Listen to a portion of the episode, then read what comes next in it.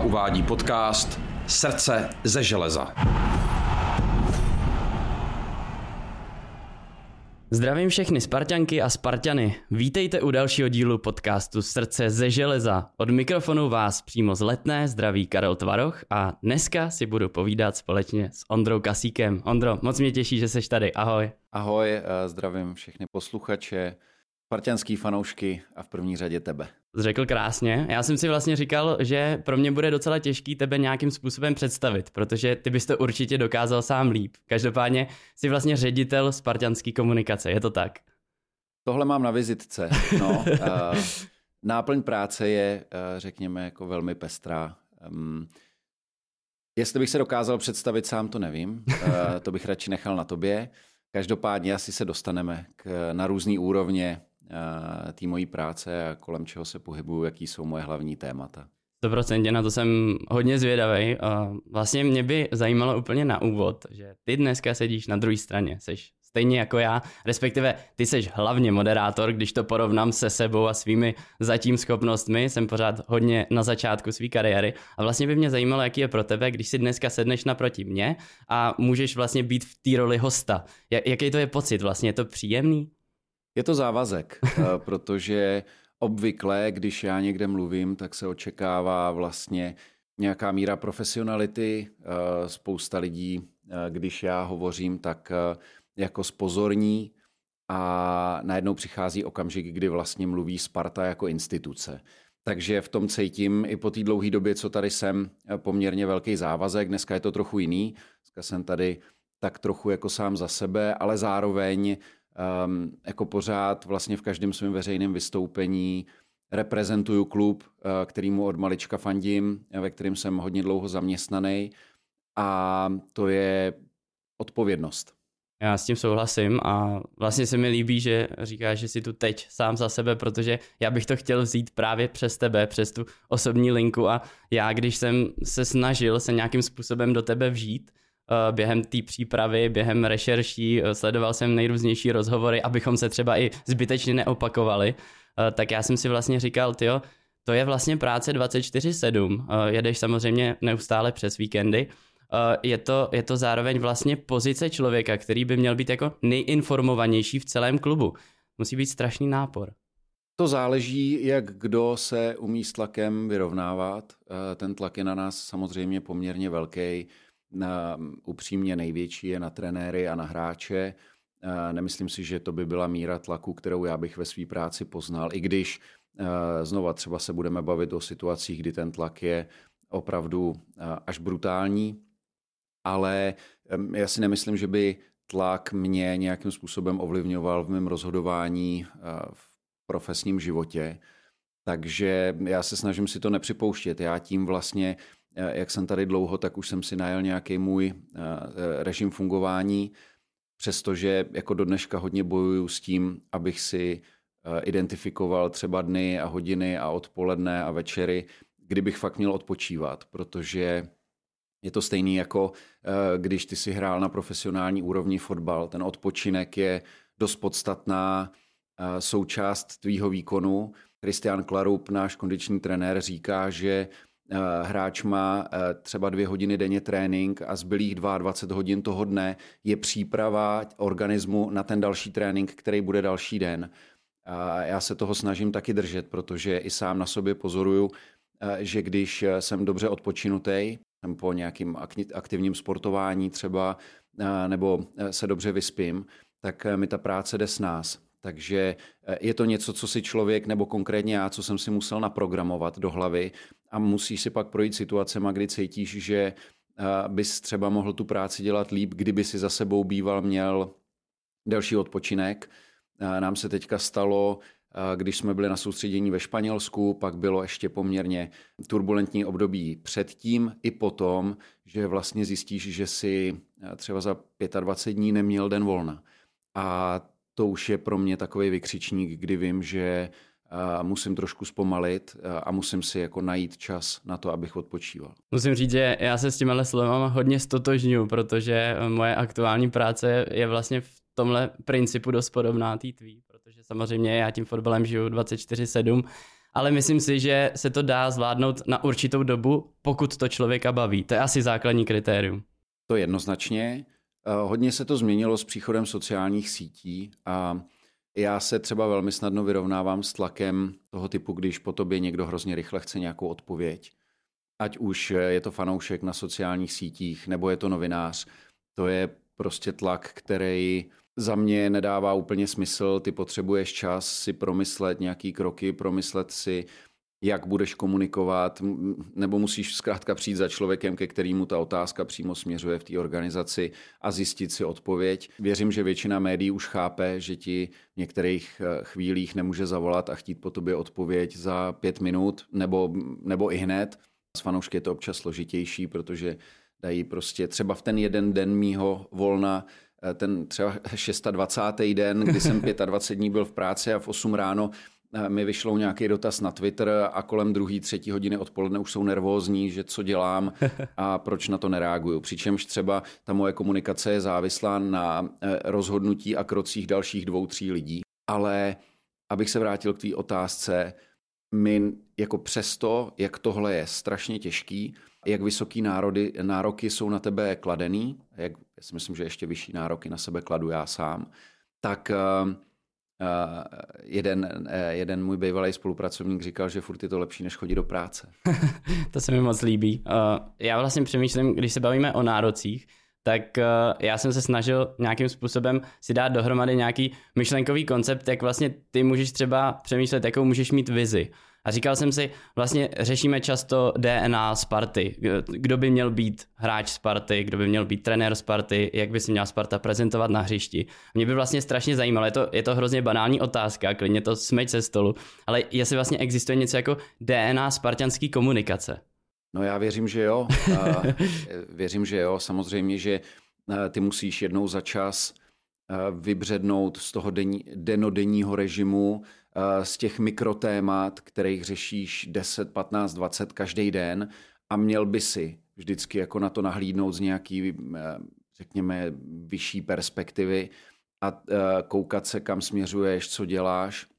DNA spartianský komunikace by, jako aby to neznělo teď jako přednáška na vysoké škole, ale měla by být co nejbližší fanouškům, měla by být upřímná, měla by být pochopitelná. Já hodně často, třeba i když přednáším na vysoké škole, tak říkám, že velká challenge naší práce je v tom, když si identifikuješ, který všechny typy publika máš a vlastně ty nějakým statementem, kromě úplně výjimečných případů typu po domácím zápase s Rangers, vlastně víš, že tím, co sděluješ, um, třeba uspokojíš jenom jedno z těch publik, jeden typ toho publika, na což musíš být dopředu připravený.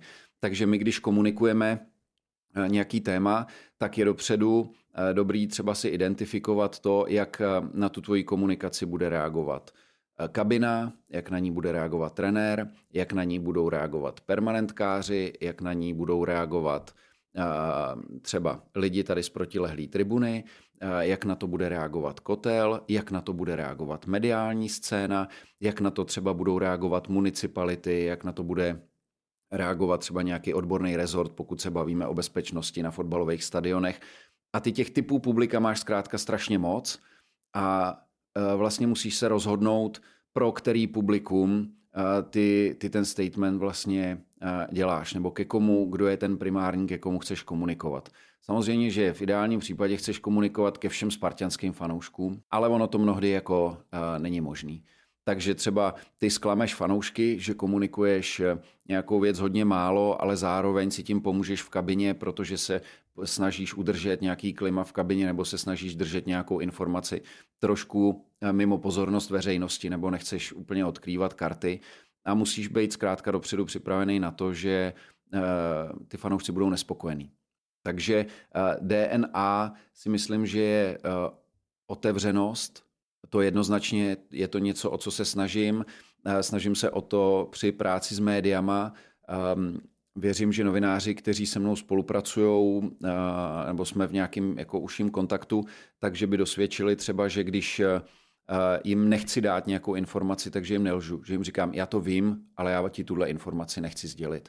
Já, pokud můžu být otevřený, tak to dělám rád. Bavíme se o tom dlouhodobě. S Tomášem Rosickým jsme se domluvili na nějakým třeba modelu zveřejňování zranění hráčů. Před každým domácím zápasem dáváme tu marotku. Nakonec se z toho stává takový velký téma z tématu, kdy nám fanoušci říkali, vy vůbec nekomunikujete to, proč tenhle a tenhle hráč nebyl v nominaci. Když to komunikujeme, tak se z toho stává efektem sněhové koule každotýdenní téma, proč má Sparta tak velkou marotku. Přičemž eh, ono podobně velkou marotku má, mají dvě třetiny ligových klubů, ale protože některý z nich nekomunikují tak otevřeně jako my, tak si toho vlastně ten fanoušek, navíc ten spartianský fanoušek, který ho zajímá Sparta, tak si toho tolik nevšimne. A potom je ten, ten, ten tlak zase vytvářený na nás. Na druhou stranu, já si s tím tlakem rád poradím za cenu otevřenosti směrem k fanoušku. Rozumím. Já, já myslím, že by se tohle všechno, co si teďka popsal, dalo krásně zaobalit nějakým slovem komplexita a to, to že prostě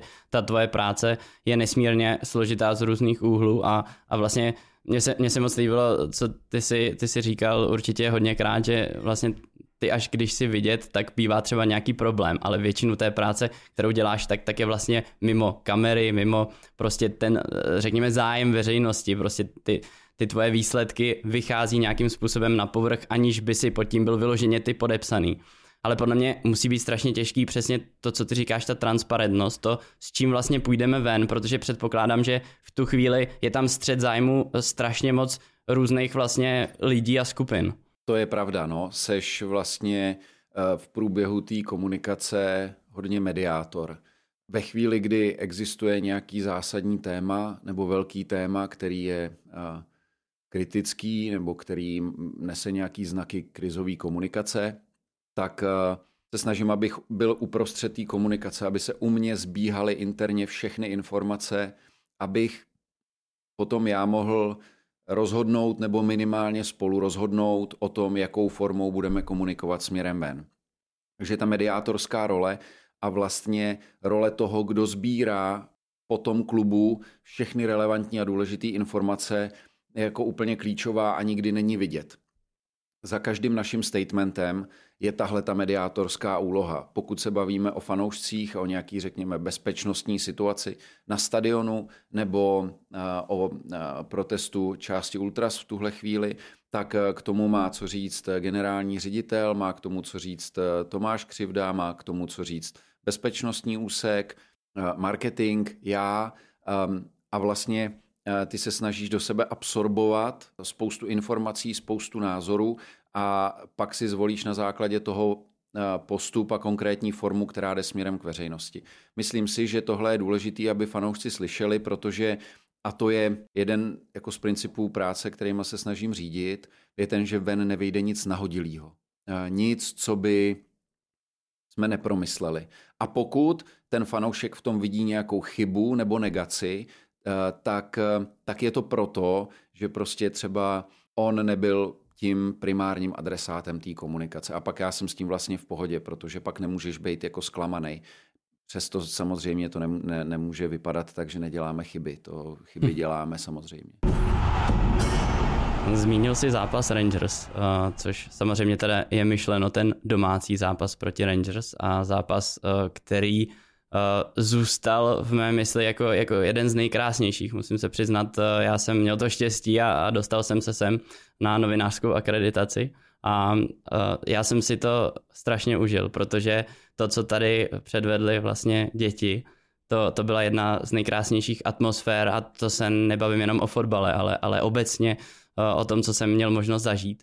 A tam si de facto porušil jedno z těch svých vlastně základních pravidel, protože ty ses potom vymezil hodně ostře a hodně emotivně eh, proti, řekněme, hodně absurdnímu nasčení, že eh, naše děti jsou rasisti. No, je to jedno z pravidel, eh, necítit emoce, což je samozřejmě ve sportu, když si to tak vemeš, nesmysl, protože u sportu lidi chtějí emoce, emoce ho doprovázejí. Jsi velký fanoušek. Jsem fanoušek, měl bych být, nebo prostě musíš to nějak skombinovat, že, fan, že seš za prvý fanoušek, který tomu klubu fandí od malička, plus máš osobní kontakt s těma lidma na střídačce, s klukama, který jsou na tom hřišti. Takže jsou to lidi, kteří jsou ti blízký a záleží ti i na nich, záleží ti vlastně na tom, jakou náladu budou mít v pondělí ráno po zápase lidi tady v kancelářích a ty výsledky mají na všechny z nás velký dopad. Takže a ty u toho, jako uprostřed toho všeho, by si měl být ten, kdo zachová chladnou hlavu. Mně se to nedaří, jako jsou situace, kdy se mi to opravdu nedaří, ale nemělo by to pak být znát třeba na tiskové konferenci, nemělo by to být znát při formulování nějakých statementů. Při zápase, respektive po domácím zápase s Rangers jsem to porušil naprosto vědomně a chtěl jsem, aby ten statement, který jsme psali, ten dvojazyčný, aby rezonoval emocema, protože za mě to bylo všechno tak zahranou, to, co předvedl Steven Gerrard a, a, a to, co vlastně předváděli i britský média, některý, takže eh, tam bylo potřeba, aby jsme eh, si nehráli jenom na akademiky a na obrovský jako odborníky s chladnou hlavou, ale aby jsme tam vpálili opravdu to, co cítíme. Já s tím naprosto souhlasím. Já musím říct, že mě hodně šokovalo tehdy, eh, jak jednostranný to bylo ze strany britských médií a, a myslím si, že tam určitě byla nějaká předpojatost po, po tom incidentu Kudela Kamara. Každopádně, když už se bavíme o tvým fanouškovství, je to podle mě naprosto logický, že s klubem, jako je Sparta, už trávíš vlastně 14 let, možná 15. rok teďka si vstoupil, tak tomu, k tomu ti určitě gratuluju. Já mám teďka s jednou pauzou asi o rok nebo dva víc, tak... Taky gratuluju. Děkuju. Ale, ale mě by vlastně zajímalo, jak je vlastně tohle obecně těžký, protože samozřejmě Rangers byli jeden příklad hodně, hodně extrémní, ale to, že si fanoušek klubu, se který ale zároveň vlastně musíš vystupovat maximálně objektivně a přesně po, po těch jako dlouhých Nemyslím, uvách. že objektivně úplně. Objektivita je princip vaší práce v médiích. Ty Myslím si, že mojí to... Ty, ty jsi začínal jako novinář, mm-hmm. dělal, dělal jsi 9, 9 let vlastně sportovního novináře. Mm-hmm. Co tě přivedlo ke Spartě a k tomu spartianství? No tak ke spartianství mě přivedl táta. Já jsem vlastně jako 15. rok na Spartě jako zaměstnanec, jako jeden z lidí, který reprezentují a snad i pomáhají formovat nějakým způsobem ten klub, ale fanoušek jsem 30 let třeba. Takže já si, si tady na letný pamatuju jako velký zápasy z devadesátek, takže v tu chvíli jako mám z té doby schovaný zápasový magazíny a pár vstupenek ještě jsem doma našel, nebo mi táta přivezl před nějakou dobou. Já jsem, to je asi trošku delší cesta, no, jako long story short, já jsem věřil, že mám třeba před sebou cestu profesionálního sportovce, chraň Bůh ne fotbalisty, to eh, bylo tak na B třídu, řekněme. Ale já jsem se zranil v 17 letech poměrně vážně. V tom, ten sport pro mě jako pro aktivního sportovce dál už nebyl cesta.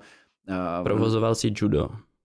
No, dělal jsem judo, to jsem nikdy neslyšel, že by někdo judo provozoval, ale dělal Já jsem nevěděl, jak to jsem se, no, dělal jsem judo, pral jsem se, tak. A vlastně jsem si našel nějakou cestu eh, ke vzdělání, Dokončil jsem střední školu, myslím si o dost líp, než si eh, moje rodiče dokázali představit a než i já sám jsem si dokázal představit v nějakých 15, 16. Dostal jsem se na vysokou školu, chtěl jsem u sportu zůstat a tím, že jsem eh, tenkrát dostal nějakou možnost už v 16 třeba napsat první článek eh, o třetí lize, tak to pro mě jako fotbalového fanouška, ne aktivního hráče na nějaký úrovni, byl jako velký motiv. A pro mě vlastně jako nabídka od Sparty byla sen. A to, že se to potom zrealizovalo, bylo vlastně jako naplnění nějakého snu. No, snad to bylo dostatečně long story short. Bylo to výborný. Jo. Já jsem to měl vlastně úplně opačně, protože já jsem do Sparty přicházel v sedmi letech a vlastně jsem se teprve vychoval jako Spartan. Táta to už si... si uměl hrát fotbal líp než já v dospělosti. No, no těžko říct. fyzicky, ne, to není těžko říct. Fyzicky to... bys mě asi přehrál, ale... No, já bych tě přepral, ale v tom fotbale už tenkrát by to bylo lepší u tebe. Každopádně stal se ze mě fanoušek Sparty docela rychle a pak se to hodně prohloubilo, když jsem třeba chodil podávat míče. A musím říct, že od, od té doby, co jsem Spartan, tak vnímám jako urč, určitý problém, vlastně pro, problematický vztah s Kotlem a, a to, to, co se vlastně tady dělo mezi, mezi Ultras a, a klubem.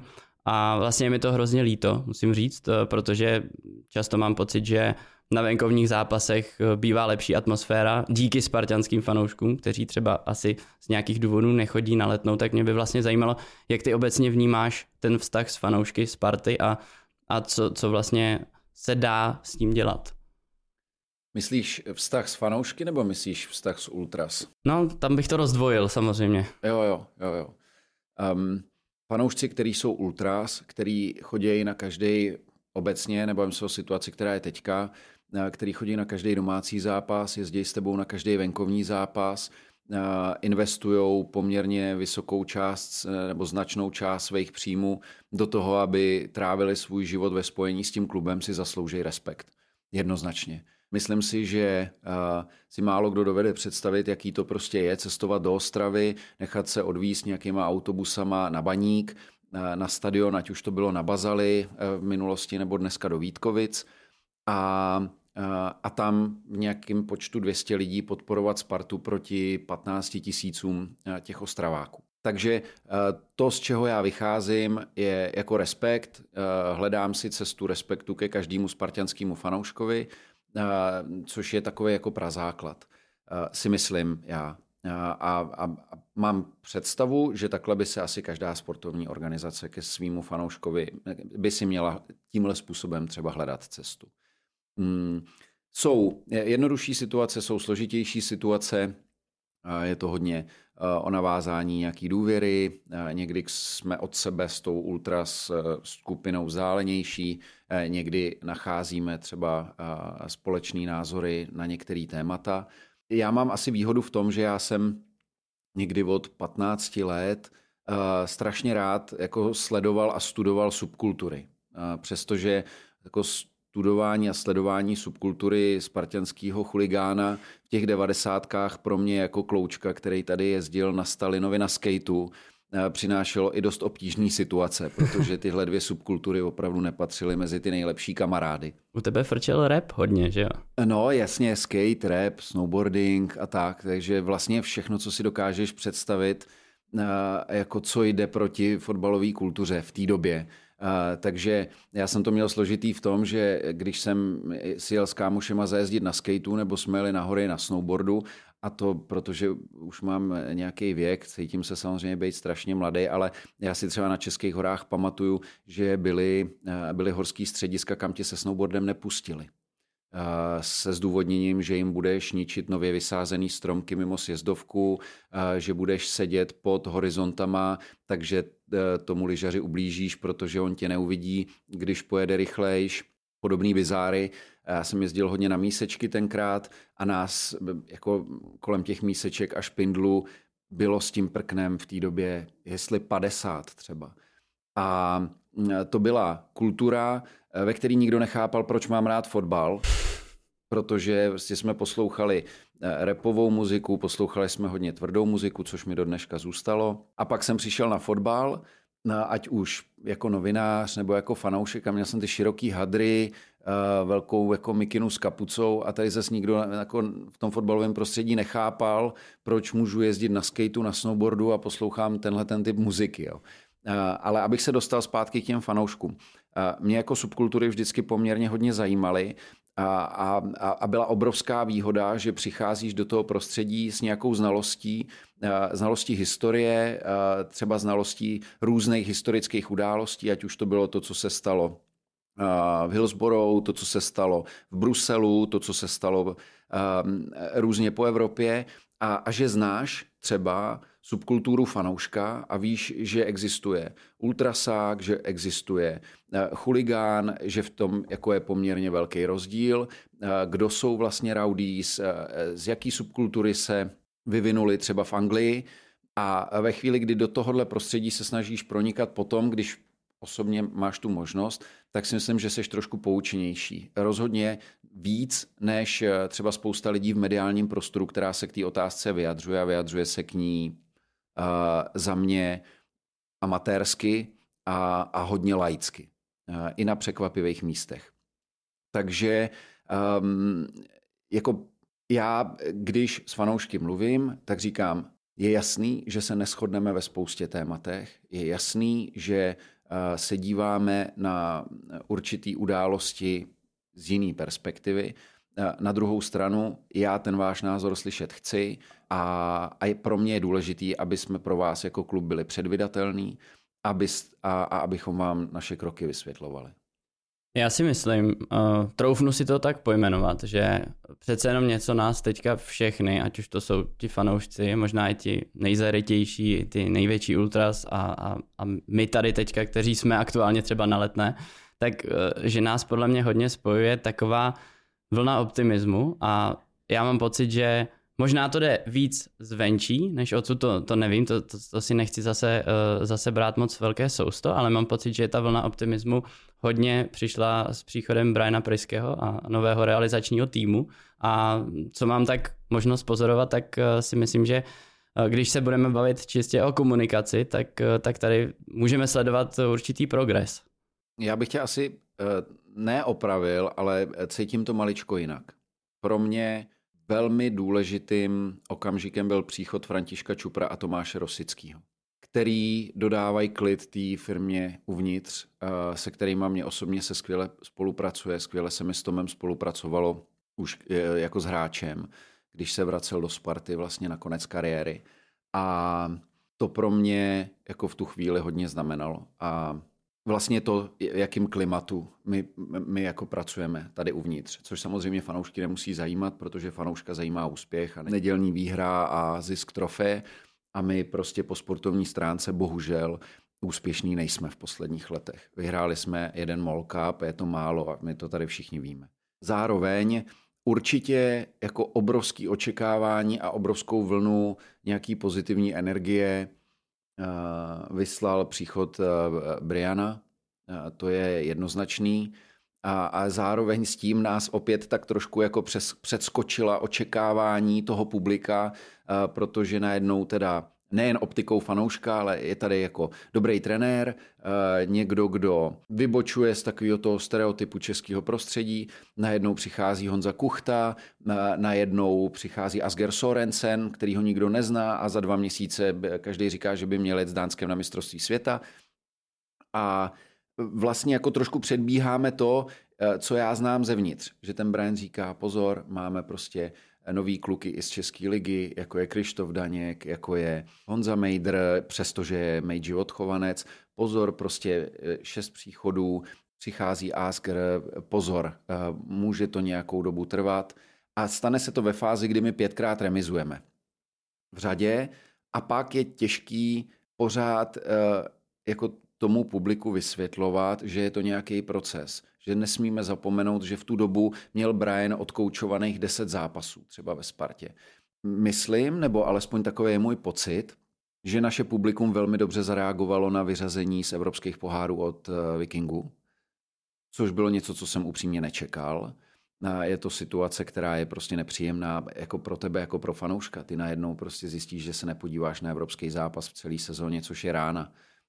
A to je to prostě, ty, samozřejmě, že chceš podporovat ten svůj tým a přijít sem na zápas s Bohemkou, na zápas se Zlínem, na derby, jasně, ale chceš tady zase vidět Lyon, chceš tady zase vidět prostě v ideálním případě nějaký Manchester United nebo Arsenal třeba v Evropské lize. A najednou jako víš, že se to nestane, ale přesto ty lidi nám dali jako obrovskou podporu, protože věří, že to, co se jako rodí nebo rodilo v té době, nedávalo nějaký smysl. A věřím tomu, že zápas od zápasu, měsíc od měsíce, a podle všech jako kroků a toho vývoje budou víc a víc přesvědčení o tom, že to ten smysl skutečně dává.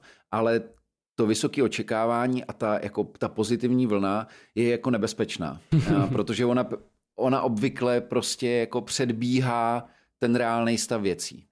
A už vlastně je těžší, aby měl člověk potom reálně radost, i když se vlastně může dařit. Že jo?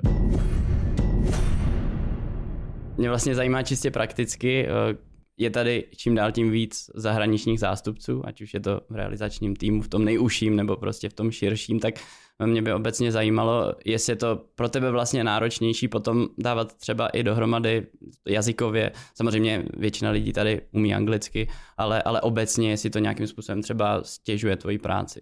Ne, nestěžuje jí to vůbec v ničem. Ta práce je vlastně úplně stejná. Když máš eh, určitou jazykovou vybavenost, konkrétně prostě seš si jistý tím, co říkáš v angličtině, tak, eh, tak vlastně nemáš žádný problém. Já to považuji za, eh, za velký štěstí, že můžeme vnímat to, jak se koukají na fotbal zahraniční odborníci, je pro nás velká výhoda, to říkám upřímně, že eh, realizační tým, který tady máme, eh, samozřejmě až na nějaký výjimky, eh, nepochází ze země, kde by angličtina byla úředním jazykem. To znamená, nejsou to rodilí mluvčí, protože prostě jako veliký rozdíl, když se bavíš anglicky s Dánem, nebo se Švédem, nebo s Norem, než když se bavíš anglicky prostě s Britem od Lícu. Uh, takže ve své podstatě v tom vůbec nevidím žádný rozdíl v té práci, vlastně jako opravdu žádný. Má to nějaký praktický dopady na fungování v českém prostředí, jako to, že my se pořád snažíme překládat třeba to, co říká Brian, tak aby ty slova, uh, který chce říct, nejenom ten wording, ale i ten meaning, eh, ten, ten význam těch slov byl přeložený co nejvěrnější do češtiny, aby to pro to naše publikum třeba bylo co nejjednodušší a abychom zároveň jako nediskvalifikovali naše fanoušky, který neumějí anglicky, ale jako obtíž to vlastně není žádná. Já musím říct, že mě se moc líbilo vlastně, jak se seběhlo to angažování Briana Pryského, jakým způsobem to vlastně překvapilo drtivou většinu české veřejnosti, která se vlastně i zajímá o fotbal. A obecně musím říct, že mi připadá, že Sparta hodně silná v tom, že velmi často ta první zpráva, to oznámení, tak jde přímo z klubu. Mě by vlastně zajímalo, jak je třeba tenhle proces náročný na to vlastně počkat si s tou informací, mít, mít ji tak akorát dlouhou dobu a, a potom ji vyslat ven a jestli se vlastně v tomhle ohledu něco nezměnilo. Je to v první řadě velká pochvala pro lidi v klubu. Eh, myslím si, že vlastně ten nejužší kruh lidí, kteří mají konkrétní informace, ať už o příchodu hráče, trenéra, či o nějaký jiný věci, která je svým způsobem delikátní a chceš ji odkomunikovat sám předtím, než ji odkomunikují média, tak tenhle nejužší tým má, řekněme, 5, 6, 7 lidí. Ale potom, zvlášť ve chvíli, kdy eh, toho daného trenéra nebo hráče eh, představujeme, tak už to ví, řekněme, 15-20 lidí. A 20 lidí se může zdát jako už relativně široká skupina, ale když je to těch 20 lidí, kteří se teď a tady sešli, tak eh, je pro ně opravdu obrovská pochvala, že například eh, příchod Briana jsme odkomunikovali jako první bez toho, aniž by o tom měl informaci eh, jakýkoliv český novinář. Těžký to je velmi, protože kolem těch transferových věcí se pohybují i lidi, kteří jsou vně klubu, za který ty samozřejmě nemůžeš ručit. Spolíháš na nějakou formu dohody, ale prostě je to prostředí, kam už jako nedosáhneš. To znamená, že eh, upřímně je mnohem, eh, z tohohle pohledu je mnohem lepší přivádět lidi zvenčí, protože třeba kolem nich je tým lidí, který není nakontaktovaný na český novináře. Třeba. Pro nás konkrétně s, eh, s Tomášem Rosickým je to hodně důležitá věc a, a já sám vím, jak, jak, roz, jak velký rozdíl je v tom, když komunikuješ ať už odchod hráče nebo příchod hráče bez toho, aniž by o tom dva nebo tři týdny spekulovali média. Prostě vytvoříš úplně jiný prostředí. V případě, že se o tom dva, tři týdny mluví v médiích, tak kolem toho vznikne spousta fám a spekulací a takového divna, což jako vlastně ty vůbec nepotřebuješ a nechceš. A má to jako negativní dopad na všechny, kteří se kolem toho pohybují. Um, čili jako složitý to je, ale je to naše jednoznačná ambice a zároveň, eh, když se bavíme o té otevřenosti a důvěryhodnosti směrem k, k fanouškům, tak je to hrozně důležitá součást, protože ty jako klub v tu chvíli si měl unikátní možnost jim představit svýho nový, vlastně svýho nového trenéra, ale trenéra, který povede ten jejich tým a, a tam buduješ základ důvěry tomu novému realizáku a, a vlastně tomu nově se rodícímu týmu, který tady, který tady v létě byl. Zároveň, zároveň jako když se bavíme o příchodu Briana, tak my jsme tomu připravovali nějakou půdu vlastně už od prohry ve finále poháru na Slovácko, na Slovácku se Slováckem, když jsme se snažili vlastně hodnotit tu minulou sezonu optikou nejvyšších představitelů klubu. Je to komunikace, ze který já jsem si odnesl jako hodně domácích úkolů, eh, řekněme. Eh, věřím tomu, že už je mám splněný, ale snažili jsme se, aby ten fanoušek měl k dispozici optiku eh, vedení klubu, aby ventiloval svoje negativní emoce. My jsme museli být připravení prostě po takové sezóně, po tom, že opět odchází hlavní trenér, potom, co bylo jasný, že projdeme nějakou obměnou kádru, tak jsme tímhle očistným procesem za mě museli projít. Museli jsme jim projít zejména proto, abychom, protože už jsme tušili v té době, aspoň já, abychom představili Briana a on začal úplně s čistým štítem a fanoušek neměl ještě pořád při příchodu nového trenéra otazník. Řekne mi to ten klub a to vedení něco k té podělané sezóně, která tomu předcházela. Myslím si, že to se nám relativně povedlo, takže i to jako bylo hrozně důležité. Tady se bavíme o příkladu, který asi není úplně standardní, že jo? přece jenom je to, je to hlavní trenér, bylo tam kolem toho hodně, hodně specifik a ještě jste na to měli relativně dost času, respektive jste si ho na to sami asi vytyčili, abych to řekl správně. Eh, mě by vlastně zajímalo, jestli existuje nějaká standardní šablona, protože já předpokládám, že ty musíš být velmi zavčas informovaný o tom, že eh, Sparta pravděpodobně přivede tuhle posilu a abys měl prostor právě i vymyslet třeba, jakým způsobem se to oznámí, eh, přes, přes co vlastně, co, co na tom třeba vyzdvihneme a, ta, a tak podobně. Jestli taková šablona existuje, já bych ji hrozně rád viděl, já bych z ní vycházel stoprocentně. Ne, je to trošičku, je to trošku mimo. Vlastně ta každá situace je natolik specifická, že to má všechno, jenom ne šablonovitost, opakovatelnost, těžko, těžko v tom hledat nějaký schodný prvky. Já jsem byl vděčný Tomáši Rosickému, že mě a dalším pěti, šesti lidem dal 48 hodin Eh, na to připravit oznámení konce jeho kariéry třeba. A když to vemeš za 48 hodin a, a je tady s náma při natáčení podcastu Rádě, který za 48 hodin prostě musel sehnat záběry, uh, sehnat záběry a odkomunikovat použití záběrů prostě z Borussí Dortmund, uh, nevím, s českou televizí, která měla nějaký záběry předtím, než Tomáš na přelomu milénia odcházel do Německa, zároveň eh, prostě jako zvolit správnou formu. Eh, my jsme chystali tiskovou konferenci a teď chystáš tiskovou konferenci bez toho, aniž bys komukoliv mohl říct, o čem bude, takže tak jako voláš agentuře, která nám s tím pomáhá a říká, asi budeme mít jako nějakou tiskovku, bude to, eh, teď abych si to nevymýšlel, ale třeba jako k představení, jako k tomu, že budeme rekonstruovat trávník, něco takového, ale vlastně za 48 hodin se děje strašně moc věcí a Eh, Tomáš eh, chtěl to rozhodnutí oznámit svým nejbližším a zároveň těch 48 hodin je opravdu jako... Šibeniční termín. To je, je to hodně krátká doba. No, protože když k tomu počítáš, že by se dvakrát pět hodin chtěl vyspat, tak už jsi na 38 hodinách a, a pak vlastně musíš zvažovat to, kdy oznámíme. Uh, jako že, že eh, směrem k médiím, že pořádáme tiskovka, že jsme se rozhodli, že to bude ten den ráno, je, jestli oznámíme, že to bude tiskovka s Rosou, nebo jestli do poslední chvíle budeme eh, dělat eh, kolem toho nějaký divadlo, jak jsme prostě ten den ráno řekli, pokud se nepletu v jednu nebo ve dvě, prostě tisková konference s Tomášem Rosickým na letný. A třeba při příchodu Briana to zase bylo tak, že já byl v zahraničí. A teď jsme s Tomášem řešili, jestli mám přiletět nebo jestli to všechno zvládneme po telefonu. Vzhledem k tomu, že kolem nás je tady jako tým velmi schopných lidí, tak jsme to dokázali udělat bez mě tady na místě.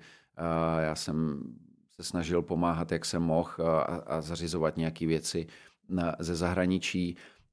Někdy se ti stane jako příchod Asgera Sorensena nahonem, všechno. Já jsem žádal uh, Norimberg o to, abychom s tím šli ven ještě jako v někdy v 11 večer, což teda říkali, že ještě nikdy v historii klubu neudělali, eh, ale nakonec se nám to podařilo zvládnout a tohle já jsem domlouval, když jsem Asgera ves eh, z UVNky, jsem na letnou, protože tam musel podstoupit ještě nějaký vyšetření, takže tam ten čas jsme měli třeba 8 hodin nebo 10 hodin.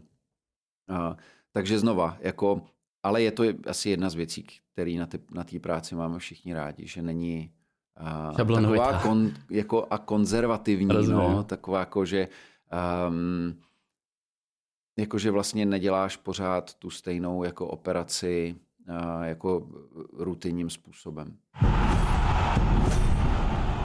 Pro tebe asi musí být vždycky zajímavý ten bod, kdy se hráč začíná integrovat do kabiny a, a vlastně zároveň jsou s tím spojené nějaké mediální povinnosti a mě, mě by vlastně zajímalo, jestli si potom vždycky tak jako trenéři berou hráče stranou a říkají mu, co od něho očekávají, tak jestli máš něco takového i ty osobně, že by za ním přišel a řekl prostě nějakým způsobem, jak si představuje, že třeba on sám bude vystupovat. Jo, ano, to se děje. Teď třeba jsme měli uh, meeting uh, s Tomášem Rosickým s uh, čtyřma novýma klukama ze zahraničí, u hráčů ze zahraničí je to ještě důležitější. Takže máme takový vstupní meeting před prvním domácím zápasem. V tuhle chvíli bylo důležité třeba odkomunikovat k hráčům, že na stadionu nebudou ultras, museli být informovaní o tom, aby věděli, že to není nic proti týmu, že to není nic vyjádření nedůvěry třeba směrem k trenérovi, že je to věc, která se týká vztahu vedení klubu eh, s ultras skupinou. Ehm, zároveň ehm, součástí toho je i nějaké, je nějaké povídání ohledně mediálních povinností, ohledně toho, eh, vlastně co spartianský fanoušek považuje za důležitý, vysvětlení toho, proč je mediálních výstupů po příchodu do klubu víc, Eh, obzvlášť v případě, že přichází zahraniční hráč, protože ty chceš fanouškům vlastně představit toho nového hráče nebo nového trenéra nebo nového asistenta trenéra.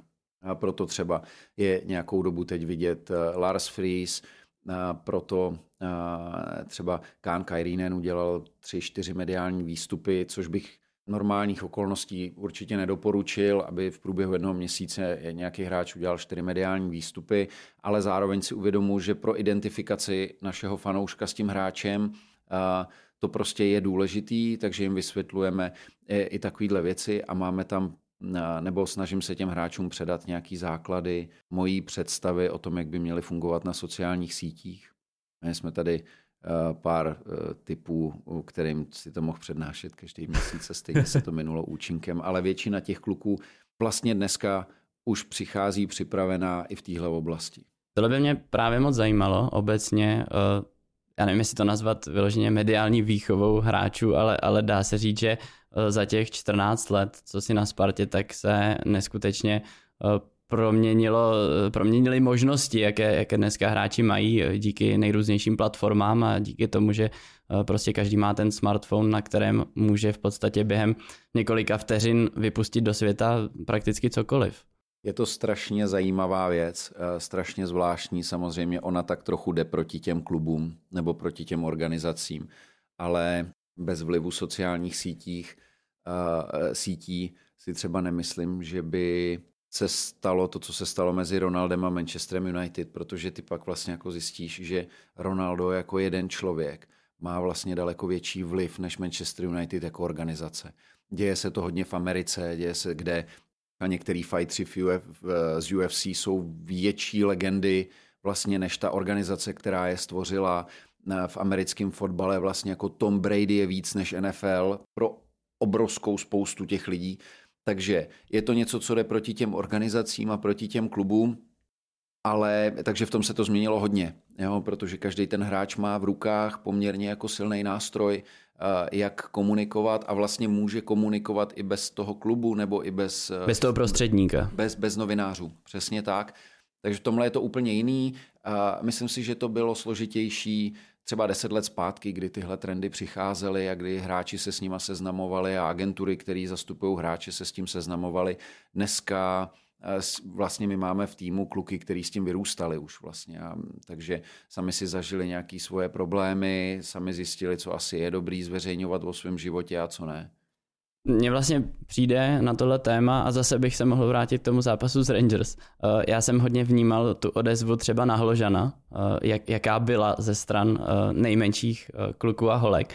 A vlastně mě to přivedlo na tu myšlenku, kterou ty si, ty si de facto teďka, teďka řekl, protože uh, mně připadá, že, že sport uh, obecně spěje do toho trendu, že ty jednotlivci, ty, ty nejvýraznější postavy, vlastně se z nich stávají instituce, které jsou minimálně stejně na tom třeba tím vlivem, jako, jako ten samotný klub, tak mě by zajímalo, jestli třeba vnímáš, že i v tom českém prostředí je to jednoznačný trend. Těžko říct, my jsme eh, poměrně malá země na to, aby se někdo stal takovouhle ikonou. Alespoň v mých očích musíš být člověk s velkým přesahem do zahraničí. Ten český trh je jako málo a to je to třeba, co, eh, co hrozně přeju hráčům, aby se podívali do zahraničí, aby se podívali do velké ligy, aby se podívali do velkého klubu a hned mi pak řekli, jak to tam vypadá, co se týká plnění mediálních povinností a, a, a, a PR-ových a tak. Ale myslím si, že se s tím prostě v českém prostředí tolik nesetkáváme. A, a já to upřímně moc nemám rád, já nechci tady mít vlastně jako nějakou ikonu nebo, min, nebo takhle. Je strašně zajímavý pracovat s lidma, který mají za sebou úspěchy, který uh, jsou skvělí v tom, co dělají, který přinášejí do hry a vkládají tam svý ego. Uh, to je mnohdy velmi složitý, ale posouvá tě to dál, ale zároveň bych asi nechtěl pracovat s někým, kdo jako si myslí, že je ikona. Já jsem o tomhle třeba mluvil s Láďou Krejčím v případě, um, když, když um, Tenkrát došlo k jeho faulu v zápase proti Pardubicím, to byl faul na Tomáše Solila, tak eh, my jsme se s Láďou připravovali na to disciplinární řízení, ale zároveň jsme spolu vedli jako v té době uh, takový jako neformální rozhovory. A já jsem mu říkal jako nesnaž se svým způsobem hry a vyjadřováním jako stát se tím jako Spartanem a tím spartianským kapitánem. To ono to přijde samo, ty to v sobě máš, ale neakceleruj to nebo nesnaž se akcelerovat to tím, jak se vyjadřuješ na sociálních sítích, tím, jaký děláš gesta, tím, jaký děláš rozhovory. A ten Láďa třeba, když si člověk opravdu jako vezme jeho velký mediální výstupy za poslední rok a půl nebo dva roky, tak opravdu jako uvidí přemýšlivého člověka, který se nestylizuje do žádné role. A tohle já mám jako hodně rád a, a přitom všichni víme, kolik fanoušků ten Láďa má, jak je populární, zaslouží si to a věřím, že jednoho dne bude populární prostě v nějakém velkém klubu a bude tam hrát. A, ale no, takový to jako ikonizování ehm, mě tak jako nevoní moc. Podle mě je eh, kultura kolem fotbalu eh, speciálně hodně eh, krutá v tom, respektive to, jak to funguje ve fotbale, tak je hodně krutý právě vůči těm nejmladším. A, a to, že ty se prostě jako náctiletý třeba dostaneš mezi, mezi ty top hráče, ať už se bavíme tady o Česku, když se budeme bavit konkrétně třeba o Hložanovi, ale i Láďa Krejčí hraje od utlýho věku ligu, Adam Karabec, taky další, které bychom mohli zmínit, Vitík samozřejmě, tak eh, když, když vlastně o tom přemýšlím, tak si říkám, že je to pro ně vlastně strašně náročné, protože eh, ty, ty nemůžeš být eh, z mnoha důvodů připraven na to, že tě budou sledovat miliony lidí a budou tě sledovat na každém kroku, ale budou i poslouchat pečlivě každý tvoje slovo. A myslím si, že v tomhle ohledu třeba si určitě musel mít třeba například s Hložanem opravdu hodně práce od začátku. Konkrétně u Hložana tam byly tři určitě důležitější instituce než já. To byly eh, jeho rodiče, eh, včetně bráchy. To je to nejbližší prostředí, který tě formuje. Druhý byl Tomáš Rosický a trenéři, který tady měl. A tím třetím byl Pavel Paska, který ho zastupuje. Pak jsem v tom mohl hrát nějakou roli i já. Záleží ti na tom, prostě protože seš jako v situaci, já tuhle situaci nemám rád, ale mnohdy v ní bejvám, že trošku víc víš, co se jako může stát všechno, než si to uvědomuje ten dotyčný kluk a zejména když je mu třeba 16 nebo 17 let. Ale já už třeba tím, jak jsem tady uh, opravdu řadu let, jsem si touhle zkušeností prošel s Vaškem Kadlecem. A třeba já jsem věděl, že nechci opakovat to, co tenkrát tu atmosféru, která byla uh, kolem Vaška Kadlece. My jsme nevyráběli ten hype, jako my jsme Vaška nikam netlačili vlastně, ale říkali jsme si, že pro ten klub je vlastně výhodný, že ho Nike má v reklamě a že, že Vašek bude ještě v téhle reklamě mimo fotbalový svět, protože to třeba ukáže, že Sparta umí pracovat s mladýma hráčema a tak. A ono toho jako v jeden moment bylo strašně moc. A, tak jsem si chtěl ověřit, jako, jak by fungovala druhá cesta. Vlastně um, hodně konzervativní a s tím Hložanem uh, si myslím, že se to, že se to povedlo. Uh, jo, že jsme tu jako mediální pozornost jako velmi dobře zvažovali a uměli jsme s ní pracovat. Na druhou stranu prostě vždycky musíš mít pro tu diskuzi partnera, který je na stejný vlně a který chce naslouchat, protože pokud na druhé straně stolu nesedí někdo, kdo jako alespoň bazálně chápe, že seš tam proto, aby si mu pomohl, tak to nemá smysl. Mě by vlastně zajímalo, eh, jak obecně koukáš na to, když mají fotbalisti třeba Ačka Sparty, když se budeme bavit eh, jmenovitě Honza Mejdr, tak eh, když jsou, když jsou právě hodně aktivní třeba na sociálních sítích, zrovna u Mejdžiho si myslím, že je to vlastně spíš, spíš obdivuhodný a, a myslím si, že, že tam určitě jako nemá vyloženě nějakým způsobem, jakým by uškodil třeba Spartě nebo tak a tam si dokážu představit, že třeba jako v mém příkladě, i když uh, já jsem samozřejmě uh, působil v Bčku, nebyl, nebyl jsem žádná hvězda tady, tak, uh, tak si byl hodně liberální, i když jsme některé věci zcela logicky konzultovali, když to šlo do tisku. Mě by vlastně zajímalo, jak, jak ty vnímáš hráče třeba v tomhle ohledu.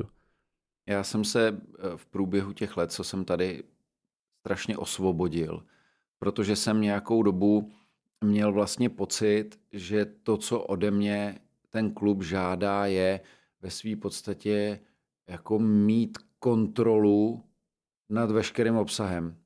Ať už to byly fanouškovské stránky. Eh, čímž neříkám, že jsem to dělal, ale byl to nějaký můj vnitřní pocit, že jako bych měl mít tak jako kontrolu a měl bys všechno vědět. jako připo... To je trošku něco jiného, vědět.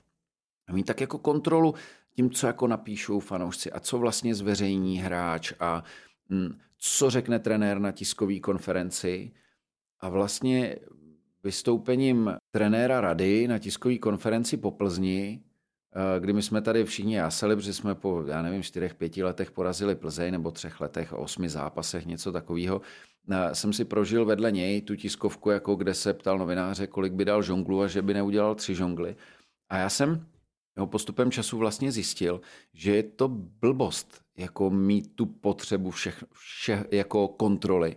Naopak jsem přešel k tomu, že vlastně jako každý jsme zodpovědný za svý jednání a za to, co děláme, za to, jakým, stejně jako trenéři dají tomu hráči maximální servis, nebo my jako klub, k tomu, aby mohl podávat ideální výkon, a je to prostě jenom servis. A ten výkon potom je na tom hráči. Tak eh, to samý vlastně jako cítím já. Ehm, je jasný, že přichází situace, jako je zápas domácí zápas z Rangers, mnohokrát zmiňovaný, kdy jsem přišel do kabiny a řekl jsem, kluci, nikdo nic nedávejte na sociální sítě. Musí to řídit klub, rozumím vašim emocím, protože tam byly veliké emoce a ke klukům samozřejmě se taky hned začaly dostávat uh, zprávy, co se děje jako ve Velké Británii a jak o nás píšou a o nich, jak jako píšou britský média. Samozřejmě, že nebyli v pohodě s tím, co tady říkal Steven Gerrard, samozřejmě, že tady měli uh, svoje rodiny, svoje děti a tak dále. Ale v tu chvíli jsem řekl, my potřebujeme mít jediný komunikační kanál a je to klub a ten klub to zvládne, já vám to jako garantuju, ale nedělejme z toho mes. Prostě nesmí nám vzniknout nějaký myšmaš spousty názorů a tak. To znamená, nereagujte na to, nic nevydávejte. Pokud budete chtít, tak jako sdílejte uh, ten spartianský statement, který přišel druhý den. A, ale jinak vlastně jako když trenér řekne něco, s čím já nejsem v pohodě na tiskové konferenci, myslím tím trenér jako, institu, trenér jako instituci, ne konkrétního, tak co s tím mám dělat? Tak je, jsou to, jako když si trenér Sparty, tak si musel něco v životě dokázat a ve své fotbalové kariéře, ať už jako hráč nebo pak jako trenér, si toho musel dost dokázat. Um, ve věku, uh, vlastně asi kromě uh, Holase, který mu bylo 630 nebo 37, seš kolem 45, 50, 55, třeba 60 let a ty prostě chceš něco říct, tak, tak jdeš a řekneš to. A e, já mě, jsou někteří trenéři, kteří se tě na to ptají před tou tiskovkou, jsou trenéři, kteří spíš chtějí, aby si ty mluvil na ně a jsou trenéři, kteří říkají, já si to odjedu. Já, já, já mám jako jasnou představu, co chci jako sdělit a to udělám. A takže já to buď můžu korigovat, nebo můžu přicházet s vlastníma nápadama, ale pak vlastně jsem se jako odnaučil vnímat jako svoje selhání, když se tam dostane trenér do konfliktu s novinářem, protože prostě to, to, to nemůžeš uníst jako zákonitě. Rozumím. Uh, mě by vlastně zajímalo, padalo tady NFL, padal tady Manchester United. Uh, já osobně třeba hodně ujíždím na nejrůznějších sportovních dokumentech. Mě by vlastně zajímalo, uh, co je, co je tvoje momentálně největší inspirace a, a jakým směrem třeba hledíš, když přemýšlíš o, o budoucnosti své práce, ale i třeba Sparty jako uh, mediálního produktu, když to tak nazvu. Red Bull, NFL a nejlepší světový fotbalový kluby. Arsenal, uh, Manchester City, uh, Manchester United, Paris Saint-Germain, v některých ohledech Juventus. Koukáme se na Bayern, na Barcelonu, na Real Madrid, do budoucna na Al Nasr, zatím ne ještě. Takže asi zjednodušeně u těch nejlepších. Mně přišla zajímavá paralela Manchester United, o který si mluvil. A Red Bull jsem teď ještě jenom, eh, nech, aby to nevyznělo jako uh, uh, reklamní break, ale myslel jsem tu značku, ne ty kluby. Vlastně, co se značku týče Red Bullu, tak, tak ty, jsi, ty jsi fanda nejrůznějších adrenalinových sportů tak eh, co třeba... Víš pasivně už teď. No. co, co třeba tam eh, konkrétně vlastně ti imponuje, třeba co dělá Red Bull? Eh, extrémní sporty nám dali strašně moc inspirace. Když se podíváš do budoucna, tak se můžeš podívat do budoucna, ale spíš když se podíváš do minulosti, tak my jsme sklidili velký úspěch tenkrát ze sérií GoPro kamer a já jsem se, ať už jako prakticky nakontaktoval s klukama, který, kterýho jsem poznal kolem extrémních sportů, eh, který jsem ty GoPro kamery, ty GoPročka tenkrát dovážel, takže jsme měli přístup k té skřínce eh, a zároveň já jsem viděl, co se s tím dá dělat ve světě extrémních sportů.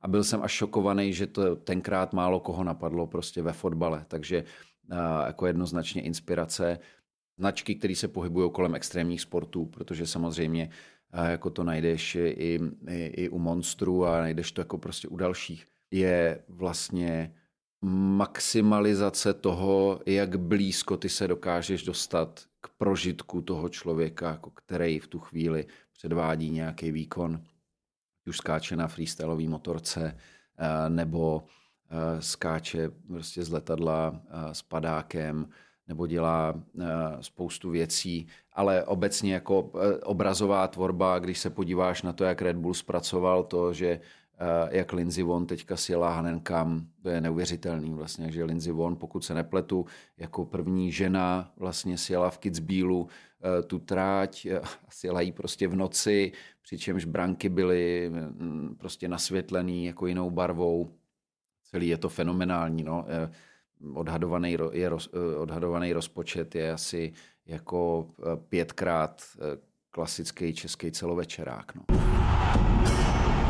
Já bych se ještě chtěl vrátit tomu Manchester United. Samozřejmě máme o tamtuť aktuálně zapůjčeného brankaře, ale, ale mně vlastně se moc líbila ta paralela Manchester United a Sparty, protože si osobně myslím, že, že je velmi trefná. Ty, ty si vlastně ji zmiňoval v podcastu Odbrzděno a mě by vlastně zajímalo, eh, jak ty aktuálně vnímáš eh, tu, řekl bych, zlepšující se situaci v Manchester United a, a jak moc to vlastně třeba může souviset i s tím komunikačním úsekem. Já si myslím, že to je, že eh, principiálně je problém v tom, že to nikdy nezměříš.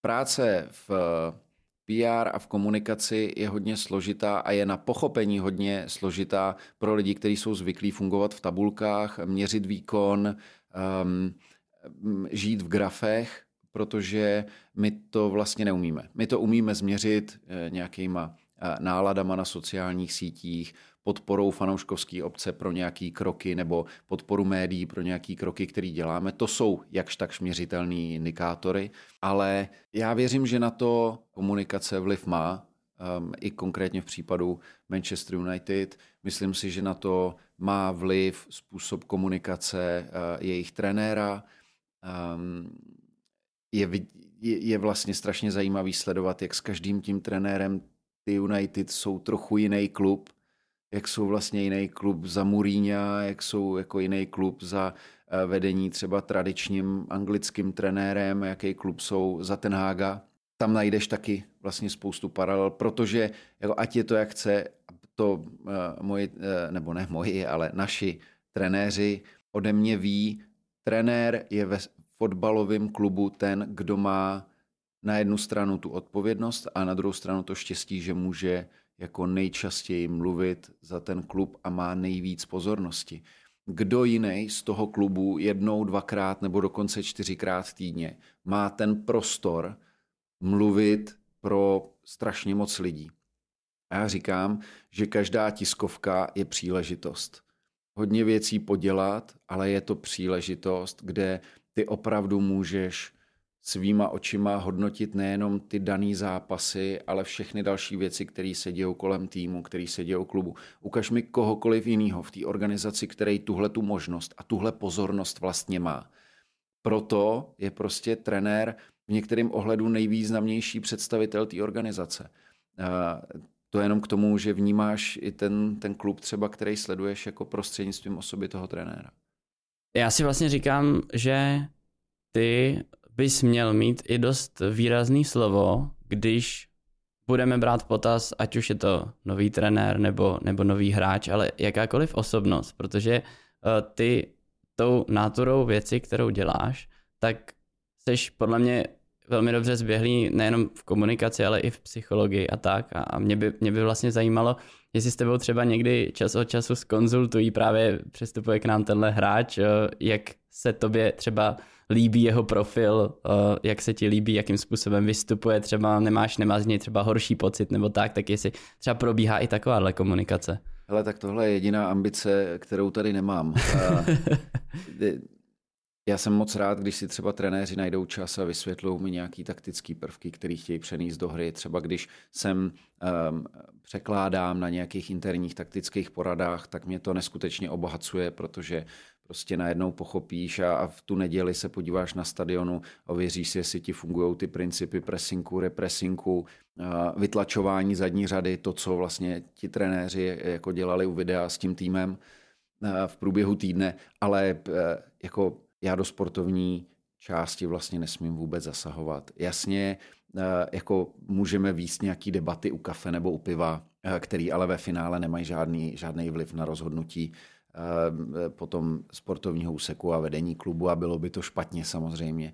Jo, já bych jako, eh, kdyby eh, kdyby jsme chtěli přivízt Kristiána Ronalda, já bych řekl, že ne, prostě, že to nemůžeme zvládnout tady vůbec jako kapacitně, tak jako co by to dávalo za smysl.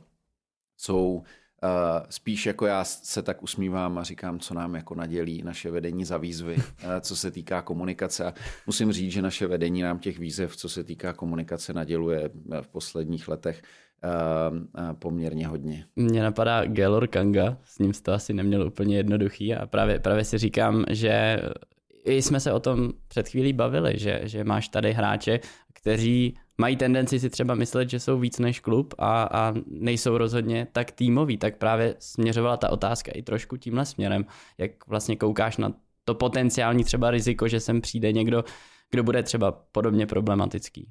Já nikdy nedám na to, co se jako o tom člověku říká dopředu. A samozřejmě, že třeba existovaly určitý předsudky týkající se Pavla Vrby, a já jsem je nechtěl slyšet a nic vlastně z toho, co se mě eh, část fotbalového prostředí snažilo jako mm, podsouvat předtím, než, než udělám uh, s Pavlem Vrbou třeba osobní zkušenost. A těch fám jde vždycky kolem strašná spousta, ale nikdy není dobře si toho člověka zaškatulkovat vlastně ve chvíli, kdy ho neznáš a než s ním jako začneš pracovat. Vlastně, co Lukáš Vácha jako Lukáš Vácha eh, jako člověk, který eh, vlastně eh, za Liberec vždycky vypustil duši, aby nás porazili a mm, podařilo se jim to jako několikrát. Před svým příchodem na letnou tady byl vyloučený v posledním zápase v dresu Liberce. Jsme si popovídali v tunelu hrací plochy moc hezky.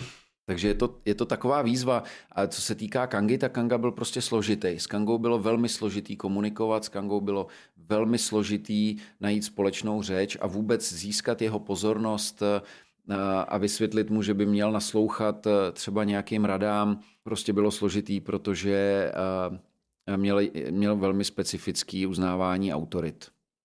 Tam, když se mu chtělo, tak byl vynikající hráč. Hráč byl vynikající, samozřejmě, že do historie by se měli hráči a trenéři Sparty zapisovat podle toho, jak jsou s tím týmem úspěšní a kam ten tým posunuli a jakým způsobem rozvinuli jednotlivý hráče a jestli jim pomohli třeba k nějakým k růstu do reprezentace a třeba k angažmá v zahraničí, než, než podle toho třeba jako jak se chovají na tiskovkách. Na druhou stranu dneska je to už tak komplexní obraz, který o sobě každý ten hráč a každý ten trenér vytváří, že um, to jako nejde úplně oddělit. A, a takhle, ne, nejde úplně oddělit. Ten fanoušek to neodděluje. A to je to důležitý. Jo, my, my vlastně ten trenér a ten hráč to nějak může cítit, já to můžu nějak cítit, ale co je ve výsledku důležitý? Ve výsledku je důležitý, jak, jak to prožívá to publikum. A to, eh, to publikum si zkrátka do dneška, uh, obávám se, bude angažmá Petra Rady tady pamatovat spíš krze tiskovku o třech žonglech, než že to vlastně bylo po zápase, že on byl trenér, který nás vysvobodil eh, ze série jako porážek a remíz z Plzní. A, a to je škoda.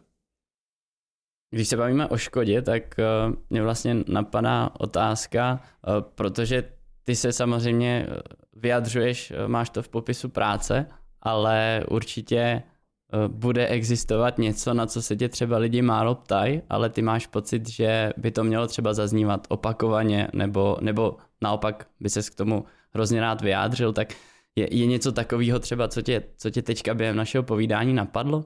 Si myslím, že, se, že, že v Čechách je to první věc, která mě napadá. Že se strašně málo mluví o fanouškovské kultuře a že uh, Přestože existují dneska už nějaký podcasty a existují určitý činovníci fotbalu, který mají pocit, že krze fanoušky vlastně si e, vymyslejí nejgeniálnější PR a že to je vlastně nejjednodušší cesta polichotit fanouškovi a na tom si jako vystavět svůj, jako svůj osobní sochu, tak si myslím, že to je téma, který bohužel celým tím prostředím rezonuje hrozně málo do všech svých detailů. Já jsem poprvé o sektorech hostů mluvil kolem roku 2013, 2015 možná, eh, kdy jsem upozorňoval na to, že jestliže chceme, aby se eh, fanoušci nějakým způsobem důstojně chovali na stadionech svých soupeřů nebo našich soupeřů, takže by taky bylo dobré, kdyby jsme je tam nevodili jako zvířata do klece. A tohle byla moje debata, která započala opravdu před deseti lety třeba s disciplinární komisí. A ona je dneska považovaná vlastně za horkou novinku eh, v případě jako nově otevíraných stadionů, ať už jsou to Pardubice nebo jak to bude v Hradci um, a tak, ale eh, strašně mě chybí komplexní diskuze na téma legislativy, na téma odpovědnosti a povinnosti pořadatelské služby na fotbale, eh, spolupráce s policií, práva a povinností fanouška a vytáčí mě, že tohle téma se dostane vždycky do mm, mainstreamových médií nebo získá obecně velkou pozornost jenom v situaci, kdy řešíme problém a veliký problém obvykle. A a pak k tomu vlastně si připočti některé naprosto jako nekompetentní výroky některých bývalých ministrů, který v polovině svý e, předvolební kampaně vylezou a řeknou něco o fotbale, tři věty, který ty média dva týdny opakují, jsou to nesmysly. Já jsem si to počítal. Já jsem za poslední týden si přečetl uh, v českých denících, mám jako v monitoringu český deníky, prostě 25krát povzdech, když to šlo v Anglii. A to je takový kliše, který prostě nesnáším a který, kdo z těch lidí, kteří tohle píšou, ať už jsou to rezortní odborníci, nebo uh, bývalí fotbalisti, nebo fotbaloví komentátoři, uh, nebo zkrátka kdokoliv, kdo četl tu britskou legislativu, kdo chápe ten kontext, kdo chápe, že Česko nemá fotbalový zákon. To, mě, mě to jako fascinuje a fascinuje mě ta jako nevzdělanost českého prostředí a fascinuje mě vlastně jako to, že, eh, že ultras, chuligán, rowdy, eh, že, že vlastně jako je, je, je jeden a ten samý, že, že, že člověk, kdo jde do kotle, je divné kriminalizovaný, přestože prostě jde do kotle, nehlásí se k žádný radikální skupině nebo ke skupině aktivních fanoušků, což je takový nejtradičnější pojmenování jako posledních let, aktivní skupina fanoušků.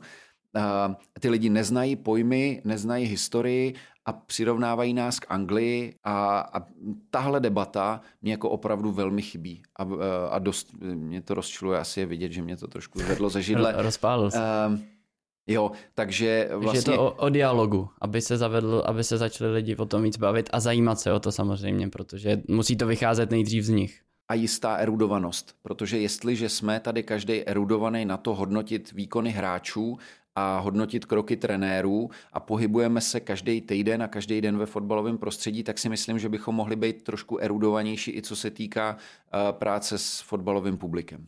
To naprosto podepisu a já mám pocit, že jsem o dost erudovanější z tohohle našeho rozhovoru a chtěl bych ti za něj moc poděkovat, protože mi to uteklo jako nic.